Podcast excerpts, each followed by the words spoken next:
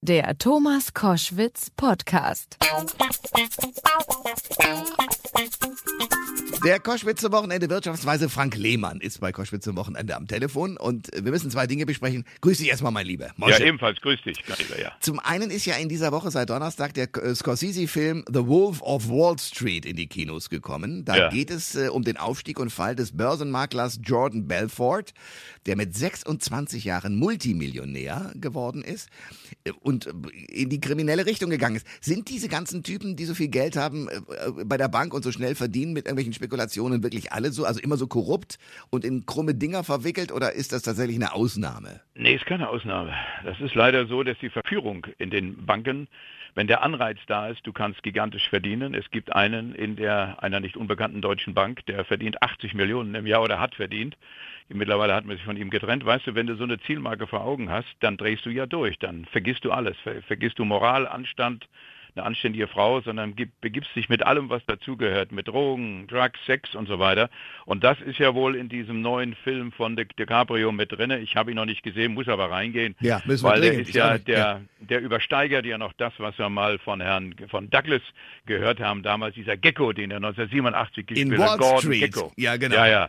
Das war so der Anfang eines übersteigerten Ichs, aber das muss ja in diesem Film wohl gigantisch überhöht alles sein. Ja. Wo verläuft denn jetzt im wahren Leben äh, die Linie zwischen guten Geschäften und krimineller Gier bei den Bankern? Also normalerweise ist es so, wenn du eine normale Lehre hast, wie, wie Klein Lehmann auch, dann wirst du, äh, hast eine kaufmännische Lehre, dann wirst du im Grunde genommen anerzogen, einen ehrbaren Kaufmann irgendwann zu spielen. Das heißt, du hast Leitlinien, moralische Leitlinien, du weißt, was ist anständig, was ist nie, was tut man, was tut man nicht.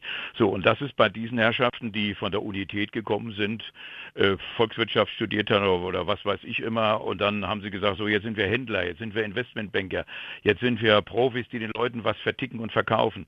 Wer sich am geschicktesten verkaufen kann, Wer ein begnadeter Verkäufer ist, der hat in diesem Geschäft mit Finanzprodukten natürlich, da ist Tür und Tor geöffnet. Hm. Da kannst du in kürzester Zeit gigantische Summen verdienen. Und das ist ja dieser Mann, die Geschichte mit dem DiCaprio ist ja auf eine echte Geschichte, du hast ja erwähnt.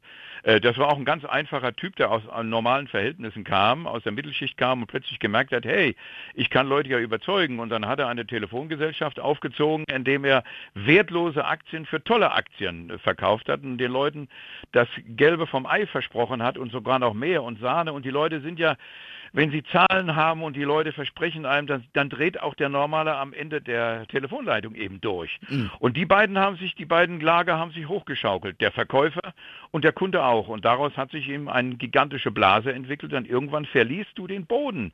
Die den ehrbaren Kaufmann nicht gelernt haben, verlieren dann. Und du siehst nur noch Dollar- oder Eurozeichen vor dir.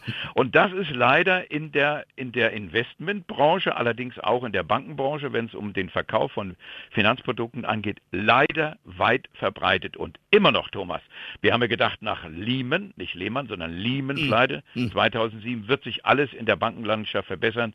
Die würden vor Demut kriechen und sagen, mea culpa, wir haben viel Fehler gemacht, entschuldigt bitte. Nix ist der Fall. Es wird weiter so getickt, wie es vorher war. Gut, es gibt immer die zwei Seiten, Gier frisst Hirn. Es ist immer der Anleger, der Anleger ist versprochen, äh, dem ist versprochen worden, in der jetzigen Phase, wo du ja für dein Sparbuch fast nichts kriegst, du kriegst 8%.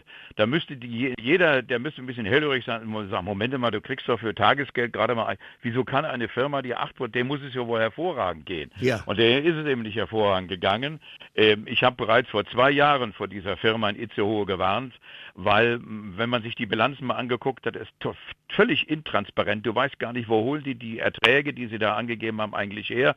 Von den Windparks, die sie installiert haben in der Nordsee. Die Idee ist ja nicht schlecht.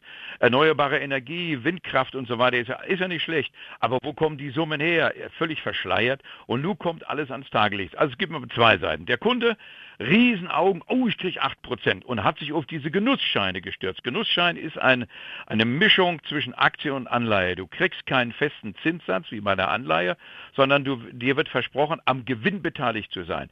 Das ist nichts Schlechtes. Auf der anderen Seite links, wenn die Firma Verlust macht, bist du auch am Verlust beteiligt. Und wenn die Firma hops geht, ist dein ganzes, hört sich ja doll an, Genussschein, denkst du an Lindschokolade. Ja. Das ist ja gigantisch, ja? ja? Genussschein. Aber das ist eine uralte Floskel aus der Börse Börsensprache, aus den Finanzprodukten.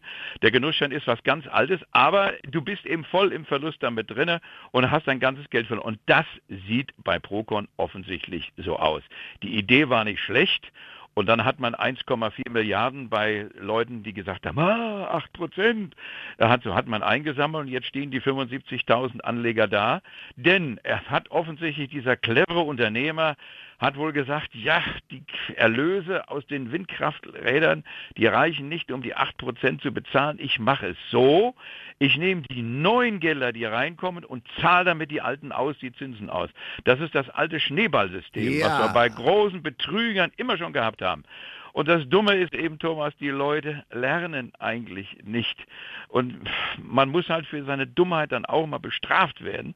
Und das ist leider bei diesen Procon-Geschädigten offensichtlich der Fall. Wie gesagt, der, sie ist noch nicht am Boden, aber sie wird ja momentan so beschrieben, dass es nur noch eine Frage der Zeit ist, wann das Ding die Grätsche macht. Aber die Anleger sind zufällig, natürlich, sind betrogen worden. Auf der anderen Seite muss man sich ernsthaft fragen, wenn in der heutigen Zeit jemand 8% bietet, Moment mal, Junge, da gucke ich doch mal, ob die Bilanzen stimmen, ob alles in Ordnung ist, erkundige mich mal, hol mal äh, Informationen ein. Das haben die meisten nicht gemacht, sondern ich komme wieder darauf, Gier frisst Hirn. Und je kleiner das Hirn, desto größer die Gier. Das bezieht sich auf DiCaprio, auf diesen gigantischen Film, auf diesen Herrn Gecko von früher.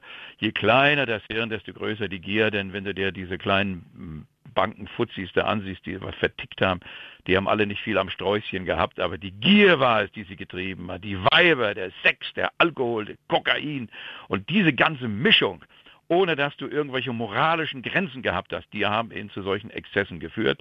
Und leider, lieber Thomas, haben wir diese Exzesse immer noch. Das sagt der Koschwitz zum Wochenende Wirtschaftsweise, Frank Lehmann. Ich danke dir sehr. Bitteschön.